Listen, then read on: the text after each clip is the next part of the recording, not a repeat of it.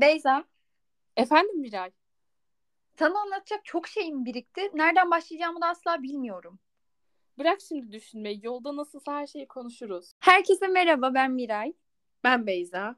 Bu hafta sizinle konuşmak istediğimiz o çok önemli konu kurgusal dünya ve gerçek dünya ve bunun arasında kaybolmuş ve bazen de kaybolmak istediğimiz benliğimiz birazcık. Bununla alakalı bazı sorularımız var. Mesela tutum ve davranışlarını desteklediğimiz, sevdiğimiz karakterleri ister istemez idol ya da örnek olarak alabiliyor muyuz? Kendimizi safe hissettiğimiz ve kaçtığımız, aslında oraya sığınmak istediğimiz kurgusal bir dünyamız var mı? Ya da başkalarının mutluluğunu ya da derdini görmek bize aslında kendi dertlerimizi unutup rahatlamış mı hissettiriyor gibi bazı sorularımız var. O zaman Ama... ilk soru benden gelsin mi? Gelsin. Kurgusal karakter neden bağlanırız Beyza sence?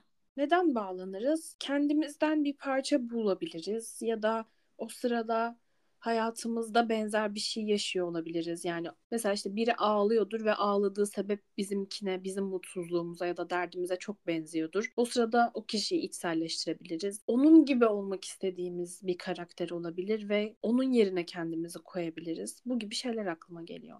Benim de aklıma yani sadece iki şey geliyor, aynen dediğin gibi. Ya kendimizden bir parça buluruz ya da kendimizden değil ama olmak istediğimiz kişiden parçalar bulup asla olamayacağımız için de ona çok fazla bağlanıyor olabiliriz gibi geliyor bana. Evet, yani asla olamayacağımız için olma ihtimali sanki biraz daha yüksek gibi. Dizi karakterleri biraz daha ütopik, sahip oldukları şeye sahip olmak isteyebiliriz ve hiç olamayacağımızı düşünebiliriz. Benim mesela böyle deyince aklıma şey geliyor, Merve Aksak.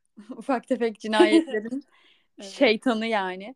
Ya bilmiyorum, benim hiçbir karakter özelliğim kadınla benzemiyor ama diziyi izlerken ona çok hayran kaldığımı hatırlıyorum. Yani asla olamayacağım biri, asla yapamayacağım bir şey, o entrikalar, o kin ve nefret. Ama gerçekten o kadın bende hayranlık uyandırıyor muydu? Evet, uyandırıyor. O zaman yani buradan şeye de geçebiliriz. Diziler, filmler gerçekten özendirici mi? Yani bence özendirici bir noktaya kadar. Çünkü bu sadece sahip olduğu maddi şeyler değil, senin de dediğin gibi sahip olduğu güç, insanlar üzerindeki ki manipülasyon etkisi, bunu ne kadar yapabiliyor ya da istediklerini yaptırmak, böyle sahip olduğu aslında psikolojik güçle alakalı bence senin Merve'de gördüğün şey. Çünkü gerçekten ne istese maddi manevi sahip olabilecek bir kadın ve bunu aslında çok kötü bir yoldan yapıyormuş gibi görünüyor ama zekasını bu şekilde kullanmayı tercih eden biri ve bence gerçekten saygı duyulası demeyeceğim ama garip bir şekilde insan böyle senin de dediğin gibi hayran kalıyor. Böyle hani hem kötü hem de hayranlık uyandırıcı. Kurtlar Vadisi karakterlerinden bir tanesi olabilir mesela. Bunu geçen de konuşmuştuk. Yani milyonları peşinden sürükleyen bir karakter. Mesela Süleyman Çakır. Değil mi? Garip. Ya ben şeyi seviyorum mesela Merve Aksak'la ilgili olarak. Şu gamsızlık beni bayıltıyor. Kadın kocasını zehirledi ve arabulucuların karşısında adam diyor ki sen beni zehirledin.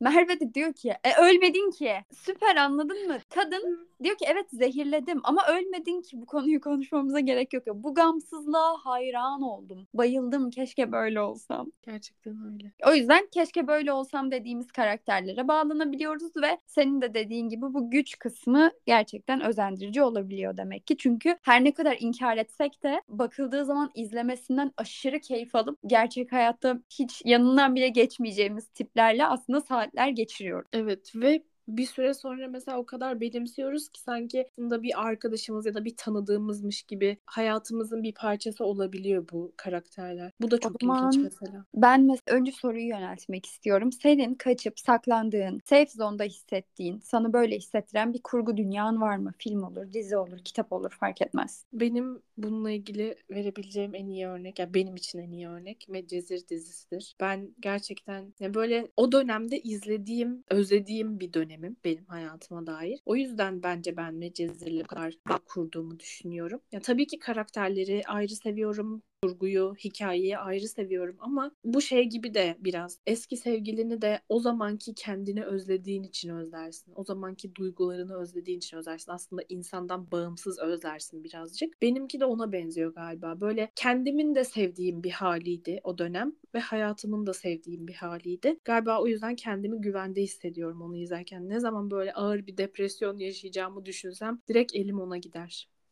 Benim bir şeyi tekrar tekrar izleyebilmek gibi bir özelliğim yok maalesef. O kadar isterdim ki tekrar tekrar izleyebilmek, tekrar tekrar sıfırdan böyle başa alabilmek ama yapamıyorum. Sadece şey, How I Met Your Mother'ı izlediğim dönemde kendimi o arkadaş grubuna dahil edebilmiştim. Ve o arkadaş grubunu izlemenin o finalle birlikte bitmesi durumu beni böyle çok dumura uğratmıştı. Bir de Gilmore Girls'ı izlerken falan eşlik edebiliyorsun. O yüzden orası sana ayrı bir dünyanmış gibi hissettiriyor. Yani aynı dizinin çekildiği o platoyu başka bir dizide gördüğümde, mesela Gilmore Girls'ün platosunda Wednesday çekilmişti. Ve Wednesday'i izlerken bile o kasabanın olduğu yeri görmek bana aşırı iyi hissettirmişti. Bu şekilde kaçıp saklandığım dönemler olmuştu ama şu anda da bir şeylerden kaçmak istediğimde onları izleyebiliyor muyum? Hayır. Bu konuda çok özendiğim biri Şeyda Erdoğan bu arada. Biliyor musun bilmiyorum, bir onun kendi hayatı için mini belgeseli vardı. Ve Avrupa Yakası'ndan orada bahsetmişti. Kedilerinin ismi Tacit, Makbule falan hep böyle koyuyor. Benim bunu yapabildiğim tek kurgu dünyası kısmetse olur. Ve biraz utanıyorum bu konuda. Şeyda Erdoğan'ı biliyorum ama belgeselini hiç izlememiştim. Yani Avrupa Yakası'yla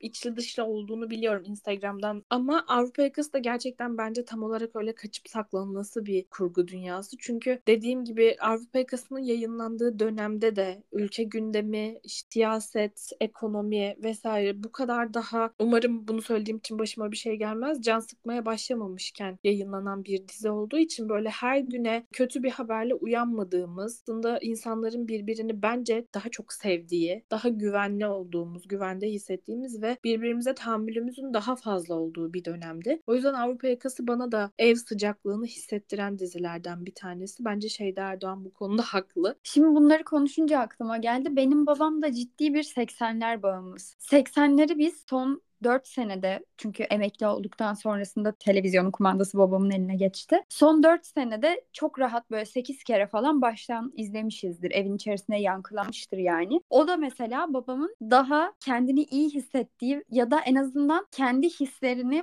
paylaşan karakterleri görmekten mutluluk duyduğu bir serüven olduğu için on kere izliyor aynı bölümü. Asla sıkılmıyor ve as- burada bak bu olacak diye insanların merakını da kaçırmıyor. İlk kez izliyormuş gibi heyecan ve keyifle izliyor. Yani bu demek ki tamamen kendinden bir şey bulma meselesi. En azından babam için. Peki sana bir sorum. Sence kurgu bir dünyanın içinde kaybolmak bizi kendi hayatımızdaki dertlerimizden uzaklaştırsa da kendimize de yabancılaştırır. Dertlerimizden uzaklaşmaya çalışırken aslında kişiliğimizden uzaklaşır mıyız? Bizim olduğumuz kişiyle aramıza mesafe koyar mı? Kendimizi unutur muyuz yani?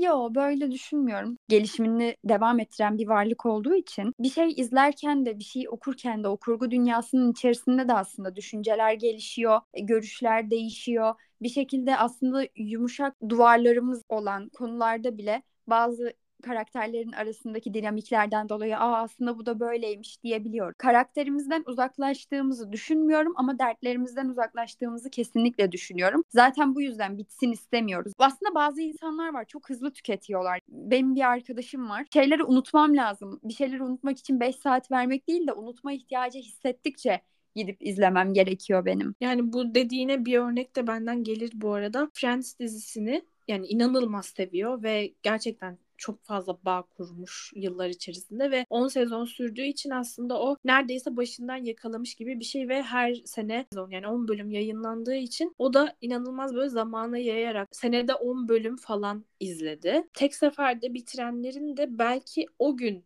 gerçekten her şeyi unutmaya ihtiyacı vardır ve aralıksız izlemeye ihtiyacı vardır diye düşünüyorum. En son böyle aşırı hızlı tüketmek istediğim şey Bridgerton olmuştu.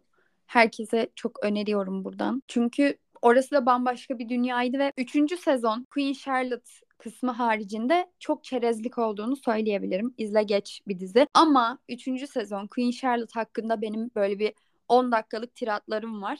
Oraya girmeyeceğim o yüzden. Ama orada da mesela diziyi bitirdiğimde şey olmuştum. Bu dizi bende hangi hissi canlandırdı ve hangi his çok baskın diye düşündüğümde çaresizlik hissiyle böyle çarpışmıştım, karşı karşıya gelmiştim. Bu yüzden de mesela unutamıyorum. Etkisinden çıksam da hala bazı sahneler aklıma geldiğinde duvarla bakışabiliyorum. O zaman da sana şunu sormak istiyorum. Bir dizinin ya da bir filmin finalinin mutlu son olmaması, yani kötü son durumu, hikayeyi sence daha unutulmaz kılıyor mu? Bence kesinlikle daha unutulmaz kılıyor. Bu arada ben hep mutlu soncu taraftayım. Zaten az çok galiba artık benim nasıl bir sevgi yumağı olduğumu anlamışsınızdır diye düşünüyorum. Sayın dinleyen. Evet, sen oradaki. Ama bu soncu olsam bile mutsuz sonla biten dizilerin gerçekten daha akılda kalıcı ve daha iz bırakan diziler olduğunu düşünüyorum. Buna bir örnek verirsem ben Poyraz Karayel derim. Ben de Aşkı Memnu derim. Ama Aşkı Memnu'nun finali benim çok çocuk olduğum dönemlere denk geldiği için, yani televizyonda yayınlanırken izliyordum çünkü ben. O yüzden çok fazla içselleştirememiş olabilirim. Bir de hikayeyi de içselleştirmek çok mümkün değil yani. Öyle bir şey umarım hiç kimse yaşamaz. O yüzden de ben Poyraz Karayel diyeceğim. Çünkü böyle senin de dediğin gibi Bridgerton'da hissettiğim çaresizlik dedin ya. Benim de Poyraz Karayel'in finalinde hissettiğim çaresizlikti. Elinden hiçbir şey gelmeyen, hayatın en değer verdiği kişiyi, sevdiği insanı kaybeden bir adamın gözümüzün önünde delirişini izledik ve birine bu kadar değer verebilir mi? Sırf ona duyduğu sevgiden aklını kaçırabilir mi? Aklını kaçırır hadi diyelim. Bunu ekrana bu kadar iyi yansıtabilir mi? Yani Poyraz Karayel karakterinden bağımsız İlker Kaleli o karakteri gerçekten e, yaşamak için doğmuş. Onun yerinde ya, başka bir insan düşünemiyorum. Bu zaten hani bunu geçen gün konuşmuştuk ya seninle. Yasemin Ergene'nin Ela olması, işte evet. Cansu Dere'nin Ayşan olması, e, İlker Kaleli'nin Poyraz Karayel olması gibi. Bazı... Beren Saat'in Bihter olması. Heh, bazı kişiler sanki o roller için var olmuş ve daha sonrasında farklı bir karakterle hayatlarına devam etmişler gibi. İlker Kaleli de kesinlikle onlardan biri yani. Gerçekten. Hala çok kırgınım. Ayşegül'ü Poyraz'ın elinden almalarına çok kırgınım. Bu hayat beni çok üzdü. Hepsi manyak bunların deyip devam edebiliriz. Aynen. Bir de Allah belanı versin Mümtaz diyerek devam edebilirim. Bir sorum daha olacak benim bununla alakalı. Madem dizi finallerinden konuştuk. Senin de kafanda böyle finalinin inanılmaz senin beklentinin dışında olduğu, aman böyle de final mi olur dediğin, kurguladığın öyle bir final var mı bize anlatacağım? Ay tabii ki var ya. Bak yine sinirlendim. Nedir? Yine cinnet geçirdim bak. Benim tamamen bu herkesin bir ergenlik favorisi vardır ya. Benim ergenlik favorim Sana Bir Sır Vereceğim dizisiydi. Ama Sana Bir Sır Vereceğim nasıl bitti biliyor musun? Bunları zaten fantastik olduğu için birazcık bunları geçmişe hapsettiler. Yani bunlar her şeyi dönüp dolaşıp tekrar yaşadılar. Birbirlerini sevdiler, öpüşüp koklaştılar ama bir son göremedik yani. Çünkü işte Aylin kaçırıldı ve geçmişin döngüsüne hapsedildi. Ya bu ne alaka be kardeşim yani? Niye böyle bir şey yaptınız? Biz zaten niye sürekli başa alsınlar ki bu çocuklar yaşadıkları bütün eziyetleri? Dolaba molaba kapatılmışlardı. Üzülüyorum. O yüzden ben kesinlikle orada inanılmaz klişe bir evli mutlu çocuklu finali görmek isterdim. İnanılmaz böyle şoka uğratmıştı. Bu arada bilmeyenler ve izlemeyenler için Aylin fantastik, yani bütün karakterler fantastik. Hepsinin farklı süper güçleri var. Aylin'in süper gücü de ellerinden elektrik akımı çıkartabiliyor olması ve sürekli eldivenle geziyor, deri eldivenle geziyor ve dokunduğu insanları çarpıyor. Bayağı ve manasıyla çarpıyor. Çok çok korkarsa, çok endişelenirse ya da çok heyecanlanırsa böyle şeyler yaşıyor. Ve bir insan aşık olduğu adama dokunurken tabii ki heyecanlanır. Ve sürekli tilkiyi yakmak üzere oluyordu. Yani gerçekten kötü. Kötü bir son. Ben finalini izlememiştim. Yani olaya hakimim ama finalini izlememiştim. Ya da belki de hatırlamıyorum. Neyse ben, beni çok üzdün. Senin var mı mutlu son ya da mutsuz sonla değiştireceğim bir finalim? Benim bu konuda çok yaralı olduğum bir dizi var. Kaçak Gelinler. Yani bir yaz dizisi olarak başlayıp inanılmaz güzel böyle komedi dizisine evrilmesi beni inanılmaz heyecanlandırmıştı. Klasik zengin kız fakiri olan yirmi sekiz katlı bir plazada her gün sabah uyanıp bir imza atmak için ofise gelen ve sekreter kıza aşık olan adam rolü yoktu mesela dizide. Yani bir yaz dizisi klişesi değildi. Yine bir arkadaş grubu vardı. Tamam, içerisinde klişe olan bazı şeyler vardı ama izlemesi inanılmaz keyifli ve eğlenceli bir diziydi ve tabii ki Şebnem Gürsoy karakteri inan ya idol gibi bir şey. Yani kadın erkek ilişkilerini, hayata karşı böyle duruşunu, ayağı yere sağlam basan ama aynı zamanda inanılmaz uçarı bir kadındı. Hala mesela bazı tiradları kulağımda böyle çınlar. Çok gülerim ve çok severim. Çok içselleştirdiğim bir karakterdir benim. Finali şöyleydi. Bir gün böyle kafe gibi bir yer var mekan olarak. Kafeden çıkıyorlar. Bir haber geliyor. Bir yere doğru gitmek için. Dizideki karakterlerin bir tanesinin böyle vos vos model şeyi var, karavanı var böyle. O karavana biniyorlar, hep birlikte yola çıkıyorlar ve bütün ekip uçurumdan aşağı düşüyorlar. Final bu. Ne? Yani hani üzerine o kadar düşünülmemiş ki, o kadar böyle yalapşap bir final ki, karakterlere ihanet. Yani siz benim kızımı nasıl uçurumdan atarsınız? Nasılımı da geçtim. Niye yaptınız bunu? Yani hiçbir şey yapmasaydınız mesela, o gün o kafede böyle sonsuza dek mutlu yaşadılar, kahve içerken falan bitseydi bile canım bu kadar acımazdı ya. Ben kendim yalandan böyle uydururdum, anladın mı, işte ne bileyim sevgilisiyle evlendiğini, arkadaşlarıyla dünya turuna çıktığını falan uydururdum kendi kafamda. Bunlar gidip öldürdüler ya. Yemin ederim ki Türklerin takıntısı ama bu, biliyor musun? Bu bence yabancı de dizilerde böyle değil. Bilmiyorum, sinirlerim bozuluyor zaten böyle şeylerde. Yani çok, mesela çok tepkiliyim. Şey... Ee, Yalı Çapkın'ın da sezon finali, aylardır Ferit orada Seyran'ın kucağında yerde yatıyor kaldırımda. Bu çocuk şimdi ölecek mi, kurtulacak mı, hiçbir şey bilmiyoruz. Ölemez zaten, başrol ölürse dizi biter. Ya evet, bu şekilde bir klişedir ama doğru. Yani bilmiyorum, biraz daha vurucu olsun diye. Böyle şeyleri sevmiyorum. Gerçek yazılmasını seviyorum ben biraz daha bir şeylerin. Gerçek değilse bile hayatımıza adapte edebileceğimiz bazı ögeler olsun istiyorum. Mesela senin de var mıdır bilmiyorum. Ben bu How I Met Your Mother'daki Lily ve Marshall kavga ettiklerinde ve kavganın dozunu çok kaçırdıklarında birbirlerine pause diyorlardı ve evet, kavgayı durdurup başka şeyler yapıyorlardı. Tamam, hiç gerçekçi değil. Yani ben o an karşımdaki insanı boğazına yapışmamak için kendimi durdurmaya çalışırken bir de kavgayı durduramam.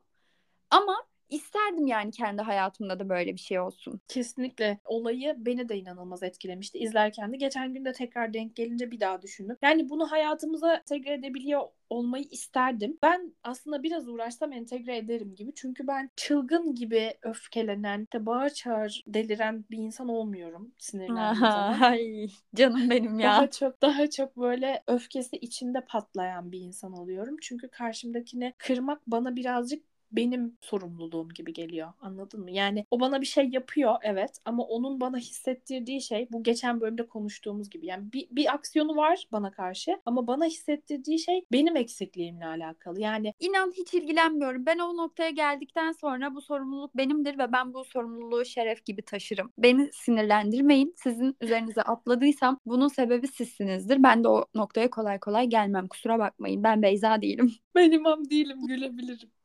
Aynen öyle. Bir de e, How I Met Your Mother'da şey var. Intervention mıydı neydi? Kelimenin tam okunuşunu, telaffuzunu bilmiyorum ama müdahale evet. etmek, araya girmek gibi. Arkadaş grubundaki biri bir şeyi abartsa, artık bunu çok yapmaya başlasa, hep beraber toplanıyorlar. Evde bu işte müdahale etmek yazılı bir pankart asılıyor. Hepsi evde onu hazır bekliyorlar. İçeri giriyor ve diyor ki evet şu an bana müdahale edeceğinizi anladım. Arkadaşlarımla ben sürekli bunu yaparım bu arada. Fark ediyorsundur. Grupta biri bir şey abarttığı zaman sakince kanka sen de bunu çok yapıyorsun ya gibi bir uyarı yaparım. Bunun hiç kırgınlık getirmeyecek bir şekilde olmasını aşırı isterdim. Bu seremoniye de hayatıma entegre edebilmeyi bayağı derdim yani. Öyle kalabalık arkadaş gruplarım olabilmesi, böyle kızlı erkekli karışık ve inanılmaz eğlenen ve hayatın sanki başka hiç derdi tasası yokmuş gibi her gün görüşebilen, çünkü o biraz ütopik geliyor bana. Yani aynı evde yaşamıyorsan her gün görüşülebilen arkadaşlık modeli yok bence. En azından fiziksel olarak yok. İsterdim yani hayatımın bir dönemini arkadaşlarımla o kadar içli dışlı geçirmeyi, hayatı aslında birlikte öğrenmeyi, derdi tasayı beraber yaşamayı isterdim yani. Ben bunu istemeyecek bir insan evladı zaten tanımıyorum. İsteyip deneyimleyebilenler varsa onları alkışlıyorum. Çok mutluyum onlar adına. Ben Başka onlara da... da mutlu değilim. Keşke yapamasalar bunu çünkü ben yapamıyorum. Hayır ya sen böyle sen bu değilsin, kendine gel. Bu konuda buyum. Yani tamam. Çünkü çok istedim. Çocukluğumdan beri bunu çok istedim. Sadece böyle üniversitede bir noktada yakalayabildiğimi düşünmüştüm ama sonra e, maalesef günümüz Türkiye'sinde bir arada kalamadık. Başaramadık yani, olmadı. Azalarak küçülmeye gittik. Şu an ekipten ben dahil üç kişiyiz. Öyle de söyleyeyim. Çok üzüldüm. Ben de üzülüyorum zaman zaman.